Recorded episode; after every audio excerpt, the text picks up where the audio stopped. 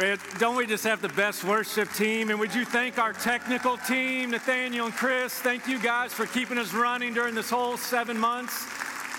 Boy, it is a joy to watch the gift of the church, to give glory to God in all that we do. And uh, as a church family, my name's Nate. If I've never had a chance to meet you, I want to welcome you.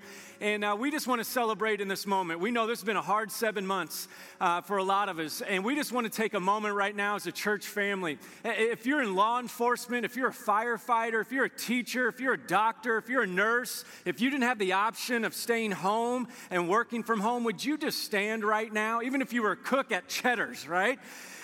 Would we just thank them and thank you guys? Thank you for your tireless just work ethic we really are grateful for you. You guys can have a seat. We just, as a church family, want to say thank you because nobody knows all the hours and the hard work and the things that you put your life at risk.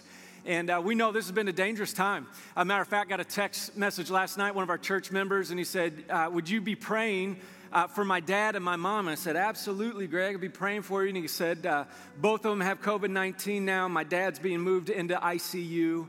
And uh, there's just heavy hearts right now. We've lost some of our family members to COVID during this time. There's been uh, deep uh, impact through all of this. Uh, there's been a lot of us that we've done funerals over the last seven months, and the families couldn't even gather in the nursing homes. This has just been a hard time. Uh, and this is what I want to do real quick before we just kind of begin today.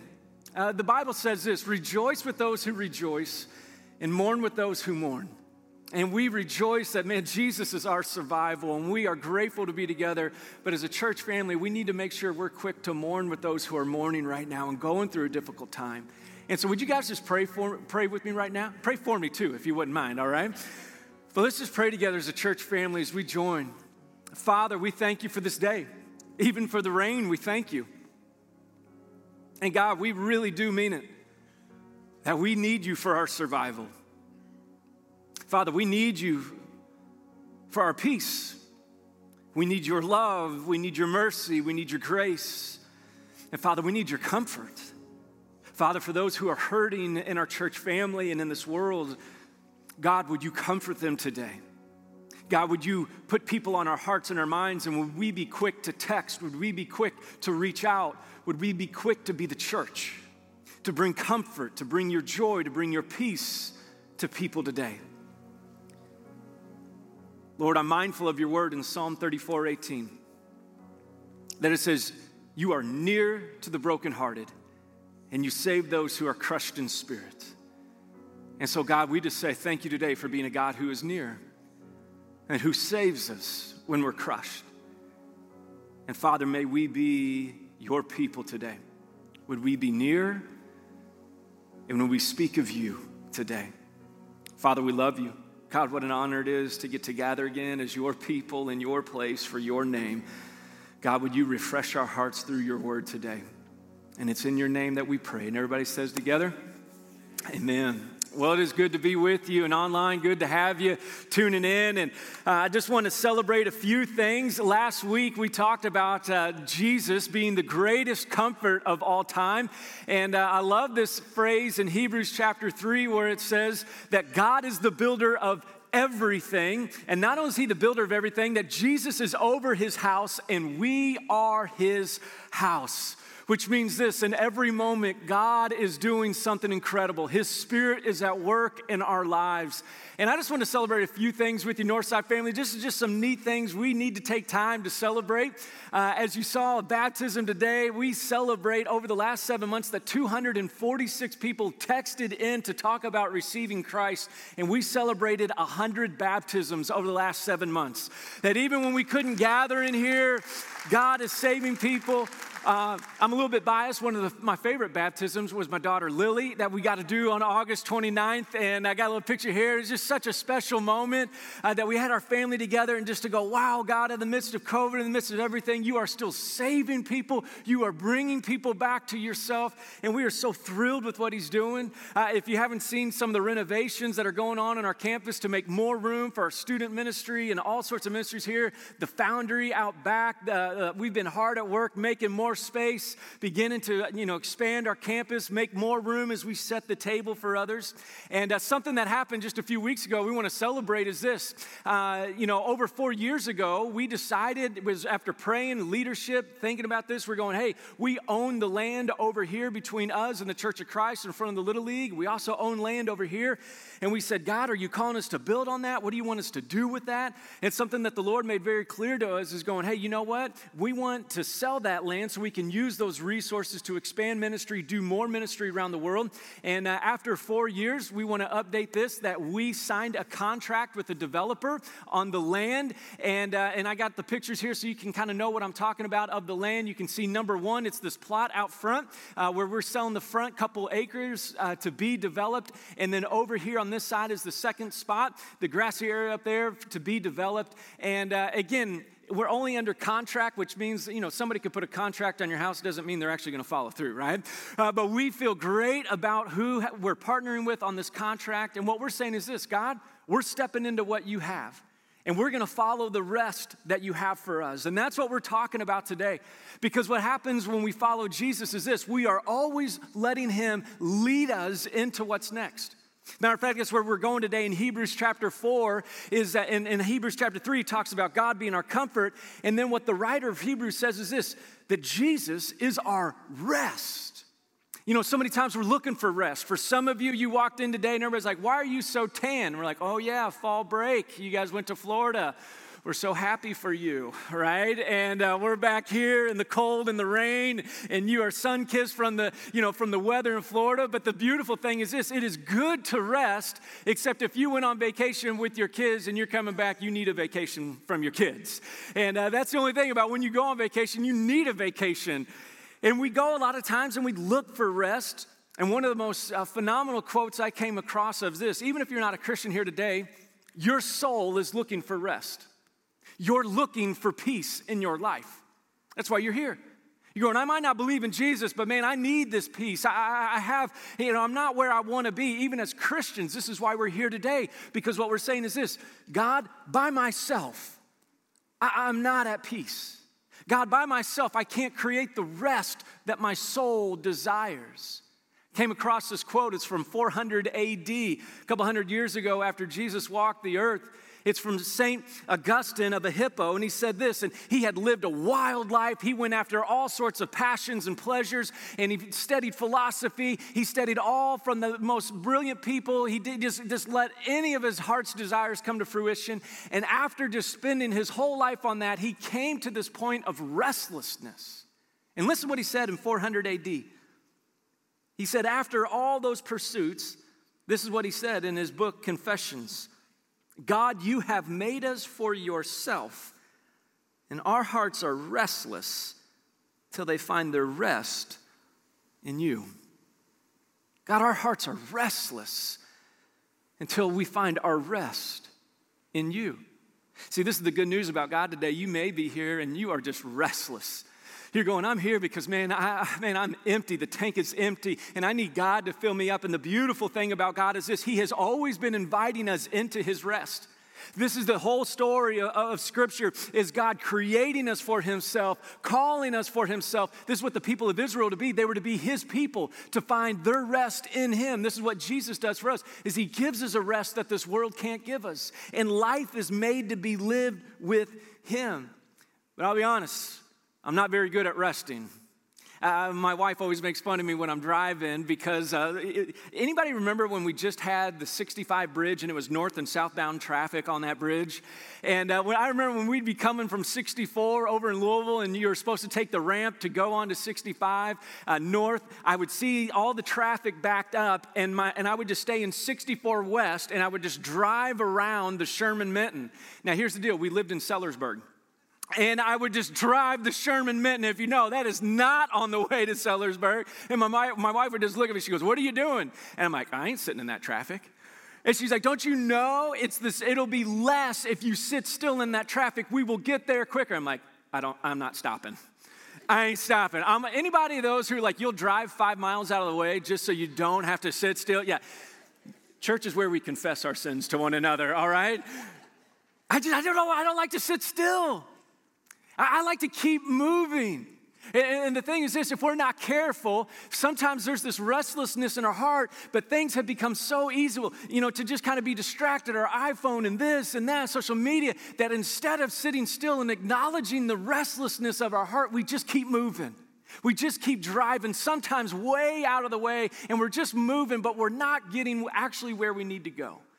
This is why the writer of Hebrews writes to the Christians who we believe is really in Rome. And what's happening is they are losing their hope. They're losing their rest. Things are getting tough. They're getting persecuted. Some of the Christians at this time are being set, they're, they're being dipped in tar and set on fire to provide light for the Roman Empire. I mean, it is some brutal persecution. And they're getting a little bit restless. And the writer of Hebrews writes to remind them of their rest. Listen what this writer says in, in Hebrews chapter 4, verse 1. It says, Therefore, since the promise of entering his rest still stands. I mean, if you're weary today, the rest of God, it stands for you. Let us be careful that none of you have, uh, none of you be found to have fallen short of it. Don't miss God's rest. For we also have had the gospel preached to us just as they did, talking about the Israelites, but the message they heard was of no value to them because those who heard did not combine it with faith. That the Israelites were invited into God's rest. You and I are invited into God's rest. That if our souls, you're going, man, I just don't have peace. God is saying, I'm inviting you into my rest. But here's how this rest comes about it comes through faith. A lot of times, this is how I make the mistake. This is where my mind kind of gets jacked up. I feel like once I complete my work, then I can what? Then I can rest. See, the rest of God works differently. The rest of God says, No, you rest in me so you can do the work I have for you. See, God has a different way for our souls to be wired. God is saying, Hey, I'm calling you into it. Matter of fact, the writer goes on, he says this in verse 8. He says, For if Joshua, who led the Israelites into the promised land, was in to give them the rest, he says, For if Joshua had given them rest, God would not have spoken later about another day, talking about Jesus. And there remains then a Sabbath rest for the people of God, for anyone who enters God's rest also rest from his own work, just as God did from his. Let us therefore make every effort to enter that rest so that no one will fall by following their example of disobedience. Meaning this, if you're taking notes, you want to write this down. This is kind of the big idea of rest because you guys are going, is, is rest just a nap? No, it's more than a nap. It is a way of, of our soul, it is a condition of our life. And if you're taking notes, you may want to write this down that rest isn't just a reward, it's actually a requirement to experience God that you and I will never fully experience God without first resting in Him. Matter of fact, this is what the whole creation order is. You remember on, on day six, God created man, and then on day seven, what do you remember? God what? He rested, which means this the first thing that man experienced on earth was what? Rest. The first thing man experienced when God created him wasn't get to work, Get, go, go on. No. The first thing God had for Adam to experience was this beauty. I think there might have been a deer stand there right? You know, he was already, you know, for some you're like, amen, right? You know, now, now, here's the thing. The first thing that God wanted Adam, I mean, we gotta, we gotta let God rewire our minds because oftentimes we're stuck in this mode of we gotta work, and once you get your work done, then you'll rest. This week, my wife, uh, she, she just got, you know, got the itch. She painted the bathroom. It looks awesome. The only problem is this, now that we painted one bathroom, guess what we wanna do? Like 15,000 other projects, right? One work leads to another work. And what God is saying, see, this is even why this regathering means so much to us because what happens is it recenters our hearts on rest in the goodness and the grace of God. And then we go, now that we rest in God, we can begin to lead into our week. See, God is a God of rest. He says, No, I want you to experience my creation. This means our rhythms and our habits ought to be saying, No, I need time. For some of you, you got to be going, No, I do need to be up in the deer stand. For some of you, you're looking forward to hanging with friends. Some of you are going, I just need these things that fuel my heart. And God is saying, That's right, that is how I created you. Matter of fact, when he freed the Israelites in Exodus chapter 19, he gave them the Ten Commandments. And the fifth commandment was what? Do you remember this? The Sabbath. He says, make sure you observe the Sabbath, which means this you rest. You rest. Because oftentimes this is what will happen we'll overtrust our work and we'll undertrust God. We'll overtrust in what we're able to do. I love how Rich Villodas puts it this way we begin to have our productivity become our identity. And what we do is who we are. And if we're not doing good at work, then we're not doing good in life. And God's going, That's not the way I've made you. I've made you for my rest. I've made you to experience my grace. And this invitation still stands for you to experience all that I have. A lot of times we make this mistake. We can't wait to get out of this season. I know we've said this all before. Can't wait till things get back to normal. Can I just let you know? It's going to be a long time. And if you're going to wait for things to get back to normal, you're going to be dog tired. And God is saying, I want to give you rest right now in the middle of whatever season you're going through. Some of you can't wait to graduate high school. Some of you can't wait to graduate college. Some of you can't wait to get married. Some of you can't wait for all this other stuff. And God is saying, in the middle of this season of whatever you're facing, I want to give you rest. Jesus actually comes along and he has to redefine rest. The Pharisees hijacked rest. In Mark chapter 2, he says this to them. They had taken the Sabbath and, and they taken away the whole spirit of the law and they began to, you know, make it a confining thing. And Jesus healed on the Sabbath and they were trying to kill him and they were trying to get after him. And listen what Jesus says in Mark chapter 2, verse 27 and 28. He says, Whoa. Jesus says, The Sabbath was made for man, not man for the Sabbath. And so the Son of Man is Lord even of the Sabbath.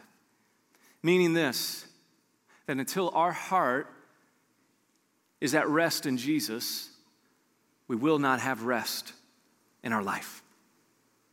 Until our hearts rest in Jesus, we will not have rest in our life. Doesn't mean our problems go away, doesn't mean everything goes back to normal. Matter of fact, Jesus came along and he said this in the most clear, defining way about what rest looks like in him is in Matthew chapter 11, verse 28 through 30.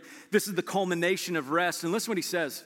He says, Come to me, all of you who are weary and burdened, and I will give you rest. Take my yoke upon you and learn from me for I'm gentle and humble in heart, and you will find rest for your souls. For my yoke is easy and my burden is light. Can I ask you a question this morning? How's your soul? Just how's your soul? Not when was the last time you took a nap? You're like, I'm doing it right now. No, no. No, no, no. How's your soul? I mean, how's the core of who you are? That's what Jesus is getting at in this passage. He, he's saying, I have a rest for you. And here's the thing it's a rest for your souls, it's a rest into your bones. It's a rest that this world can't give. He says, Come to me. And see, this is the beautiful thing about Jesus. If you want to enter his rest and the invitation still stands, here's the beautiful thing about Jesus. You know what it just says to do? He just says, Come as you are. You're going, Nate, I'm tired. Come on. Nate, I'm angry. He's saying, Come on. Nate, I'm frustrated. Come on. Nate, I hate this person. I hate what's going on. Come on and get your rest. See, this is the beautiful thing about Jesus. He's not waiting for you to accomplish the work that you need, He is the work that you need. And he's saying, Come rest in my work. Come find the rest in me. Come and put your life in me. But this is what I love. Literally, the word says, He says, I will give you rest, and you will find rest for your souls. You know what that word rest means? The rest literally means this peace in the midst of. That's what the word means. That you will find peace in the midst of whatever you're going through. Jesus saying, I have a rest for you. Don't wait for this season to be over. Don't wait for things to go back to normal. I am your normal. But then, did you hear what he said? Take my yoke upon you and learn from me, for I am gentle and humble in heart. Here's what Jesus is saying today. If you want to experience my rest, if you don't have it, or if you need to come back to it, it's two things. One, it's peace and it's pace. Find his peace and go at his pace. See, that's what it means to, to put your yoke with Jesus, that you're going, Jesus, you're not just going to be my peace, but Jesus, I'm going to go at your pace. And here's the beautiful thing about Jesus. Sometimes he's going to tell us, hey, speed up. I got something for you. Come on, step up in it, right? I'm going to put it in the sixth gear. You're like, whoa, right? And you're yoked with him and you're moving. And then sometimes you and I are running so fast, you know what he's going to say? Go ahead and stop right here. Yeah, yeah, yeah, but I want to do it. I know. Go ahead and stop because if you keep running at that pace, guess what's going to happen? You're going to burn out. You're going to rev the engine too high and you're going to lose your soul. Matter of fact, my favorite story about a runner who had a pace, his name is Cliff Young. And uh, I got a picture of Cliff Young. It's an unbelievable story of Cliff. He was 61 years old. And uh, Cliff, at 61, signed up for his first race. Now, here's the thing about his first race his first race was actually an ultra marathon in Melbourne, Australia, 544 miles. You're like, Cliff, you have lost your mind. How's your soul, Cliff? I don't think it's very good. I think you've lost your mind. Literally, Cliff showed up to his race, first pair of his running shoes ever in wind pants. Cliff, that's not what you race in, my man. I, I, hate to break it to you. That ain't it. You had all these phenomenal runners around the world. Matter of fact, he's 61 years old, and he got to the starting line and he took out his false teeth because he said they rattled when he ran. Seriously, you, you can Google this, man. Takes out his false teeth, puts them aside. He's like, I don't want them to rattle. I got 544 miles to go. They're just looking at this guy, they're like, Cliff, Cliff, Cliff, boy, you, you don't know it. And all these world renowned runners just take off sprinting. And they, what, what he began to do is nicknamed, and this is it's hilarious, you can look it up. It's called the Shepherd Shuffle. And Cliff started just doing this. He's just, just kind of shuffling. Everybody's doing the strides, man, and you know, everybody's just running. Cliff, shepherd shuffle. Cliff was a potato farmer, and he also oversaw 2,000 sheep that roamed over 2,000 acres. And for years, Cliff would shepherd these sheep by just shuffling along. And he'd just shuffle along.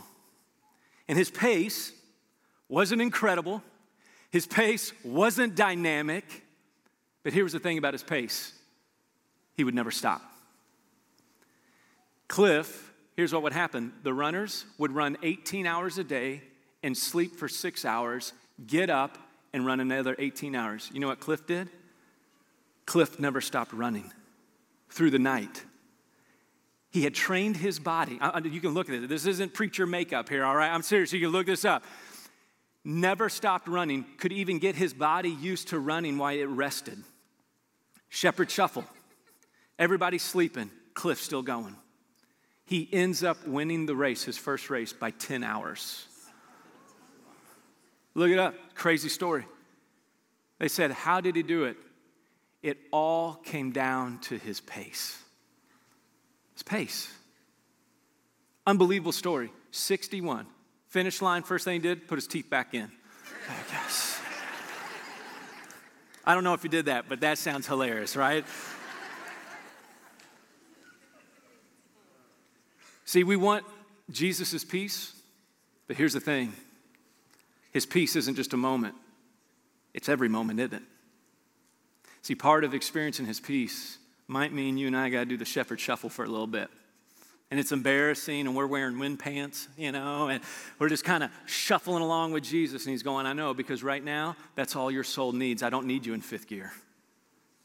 See, it is about finding his peace, but going at his pace running alongside with him. This is what Jesus came to do. Some of you going, Nate, that sounds so good, but man, I, I struggle with pace. Matter of fact, that, this is why I've, I've, never was on the cross country team. I, am kind of like a dog, throw a ball, I'll go chase it, right? That, that, that's how I work. But hey, go run five miles. No, I'll stop at like Burger King or something on the way. You know, I just, I just don't do distance. And the thing is this Jesus is saying, I don't just need you to agree with me, and I don't just need you to let me save you. I need you to walk with me.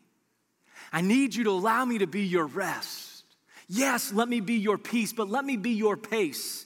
And what we find is this some of you go, Nate, that sounds great, but how do I do that? This is why the writer in Hebrews, right after this, says these words, and, and it kind of doesn't make sense until we understand why we need this. In verse 12, listen what it says For the word of God is living and active. What does that have to do with anything?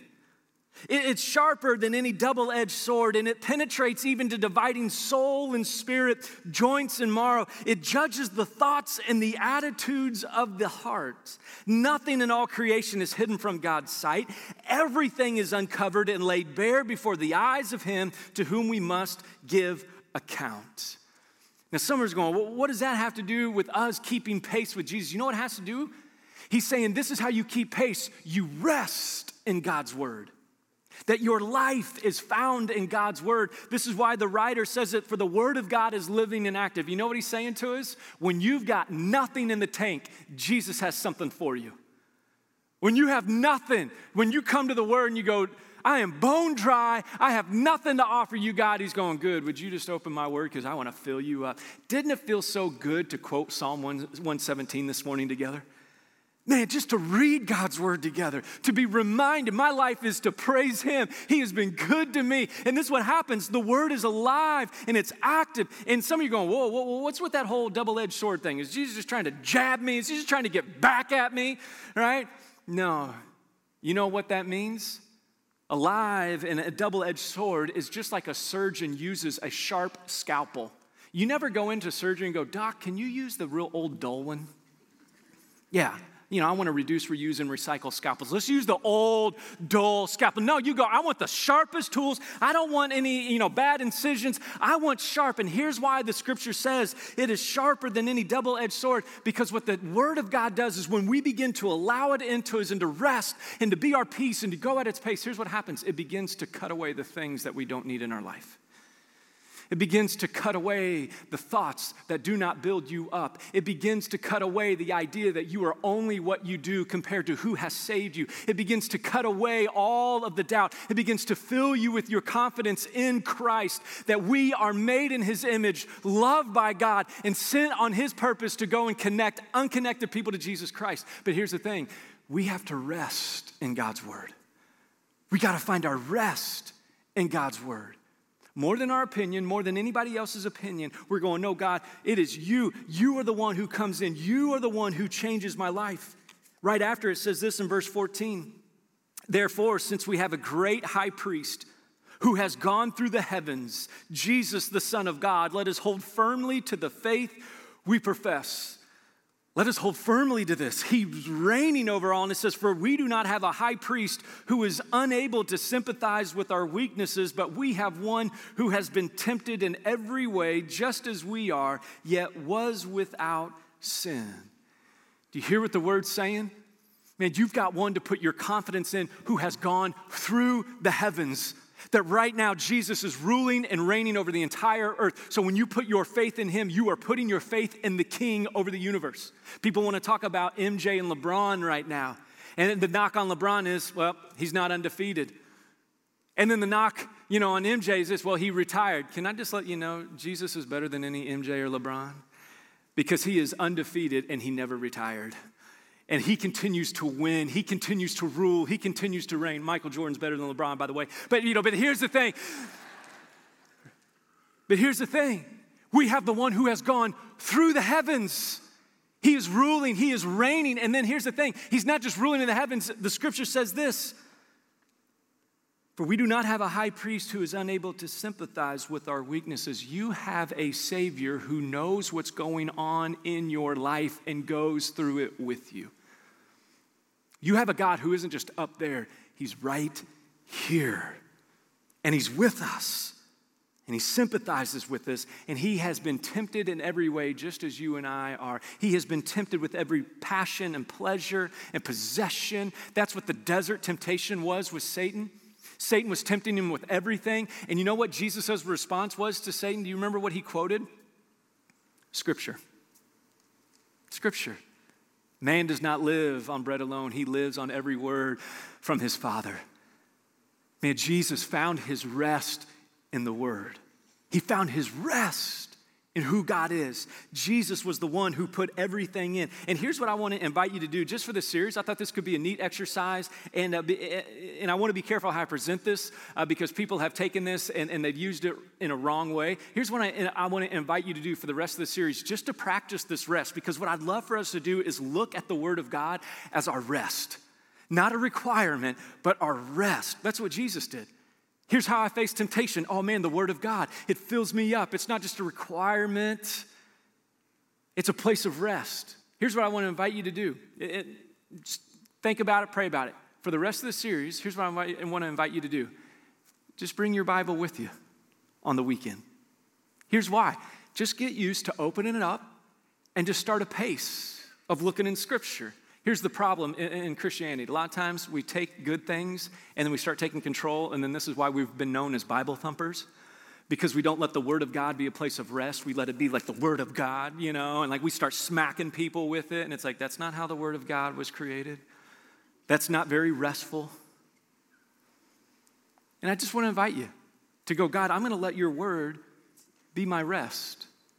I'm going to let your Word be where I put my hope. Because listen what it says in verse 16. Someone's going, Nate, I would love rest, but man, I just, I don't think God wants me, and, and, and I know what I've done. And ah, uh, listen what verse 16 says. Let us then approach the throne of grace with confidence. Let us approach God with confidence. And then he says this so that we may receive mercy and find grace to help us in our time of need. See, this is what resting in Jesus looks like. It doesn't just rest in God's word, it rests in God's relationship with us.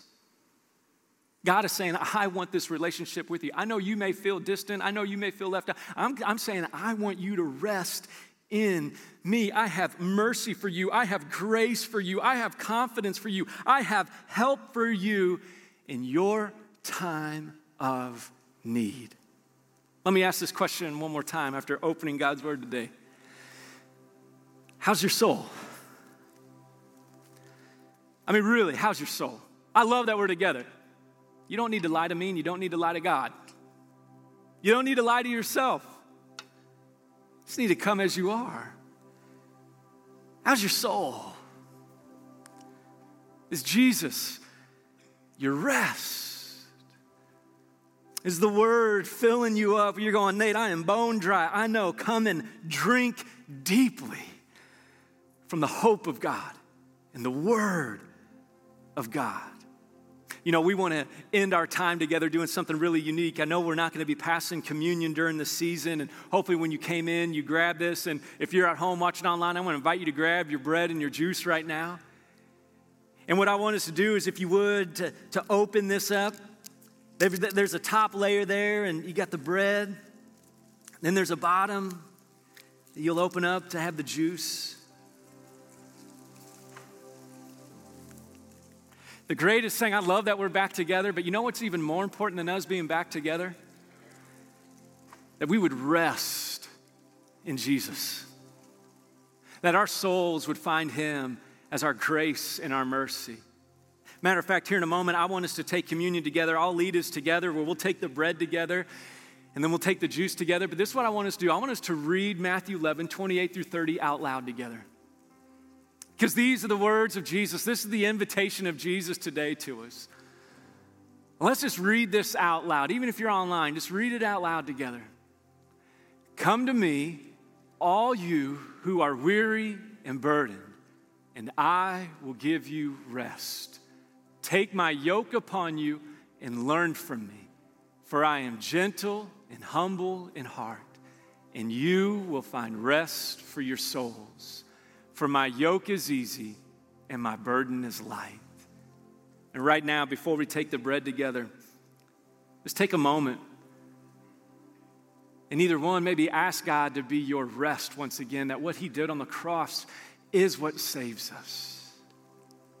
Or maybe in this moment before we take the bread together, you just thank Him for being your rest. Right now, let's just take some time to talk to Him, and then we'll take the bread together. Right now, talk to Him.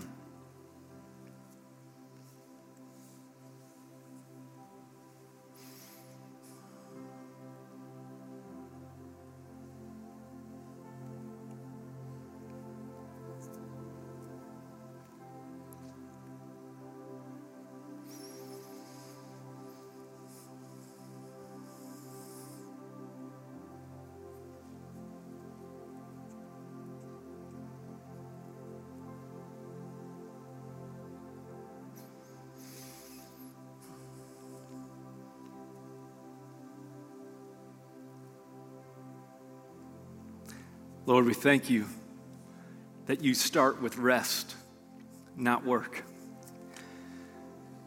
That you call us to delight in you. And Jesus, we rest in your work on the cross right now, your saving grace that frees us from trying to earn our way back to you. And so, right now, God, as we take this bread, we declare you are the greatest work and you are the greatest rest of all time. Let's take this bread together.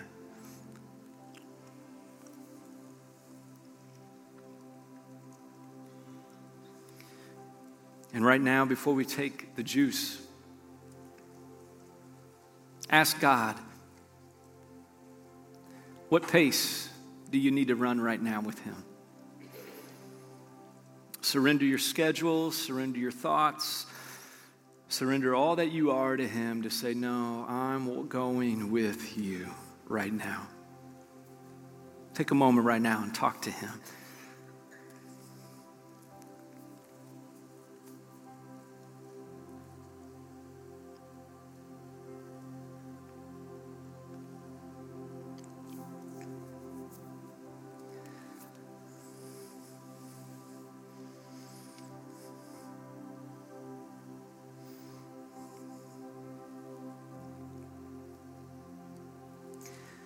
Jesus, we're grateful that you don't ask us to try to figure this out by ourselves. That you don't ask us to run to the best of our ability. You ask us to go with you. And so we thank you that you are near. We thank you that you are with us. You, we thank you that you hold us together. And so, right now, Jesus, we declare that you are the one who holds all things together. Let's take the juice together right now. Father, we love you. We thank you for your word. We thank you for this moment to regather. Lord, would you anchor our souls? Would you be our peace? And Jesus, may we delight in you today and this week. And it's in your name that we pray. And all of us said together, Amen.